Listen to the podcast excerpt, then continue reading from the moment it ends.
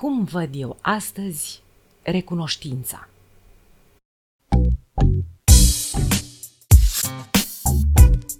Teoria lui Teo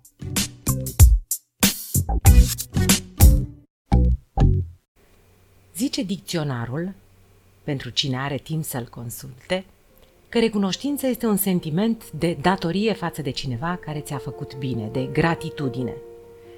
Trecând peste asta, peste prima impresie și săpând un pic mai adânc în subiect, vom descoperi împreună că recunoștința înseamnă mai mult decât atât. Pentru că, dacă stăm să ne gândim așa, recunoștința noastră ar trebui, conform oricărui dicționar, să fie îndreptată în favoarea cuiva care a avut puterea să ne ajute cu ceva, evident.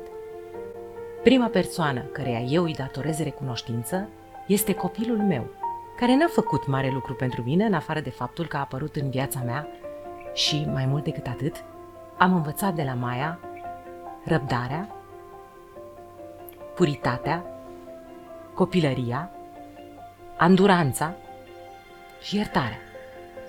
Cum să fii nerecunoscător copilului tău pentru toate aceste valori pe care în altă parte n-ai putea să le întâlnești? Oamenii cărora le ești recunoscător ar putea să nu afle niciodată asta, pentru că până la urmă nici nu interesează foarte tare dacă tu ai înțeles importanța gestului pe care ei l-au făcut pentru tine. Unii dintre ei chiar au ținut să fie anonimi și atunci n-ar fi păcat să nu fii recunoscător lumii întregi pentru lucrurile bune care ți se întâmplă. Ca în marile speranțe ale lui Dickens. Niciodată nu poți să știi cine e adevăratul tău binefăcător și atunci datorezi recunoștință oricui vrei tu, mai ales că recunoștința nu te costă mare lucru. E un sentiment atât de curat și atât de greu de mărturisit și mai ales atât de greu de primit, încât uneori mă întreb dacă nu cumva mi-aș dori să fiu un om căruia să-i se spună că este în situația de a fi ținta recunoștinței. Deși cred că m-aș simți foarte prost. Vedeți ce ciudat e?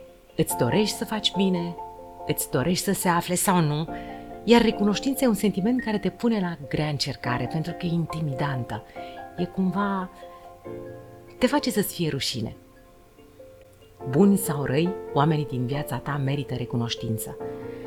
Nu spun răi la modul absolut, dar până și oamenii care ți-au spus că nu ești în stare să faci mare lucru, că nu valorezi cine știe ce, merită un sentiment de recunoștință pentru că te-au stârnit să le demonstrezi contrariul.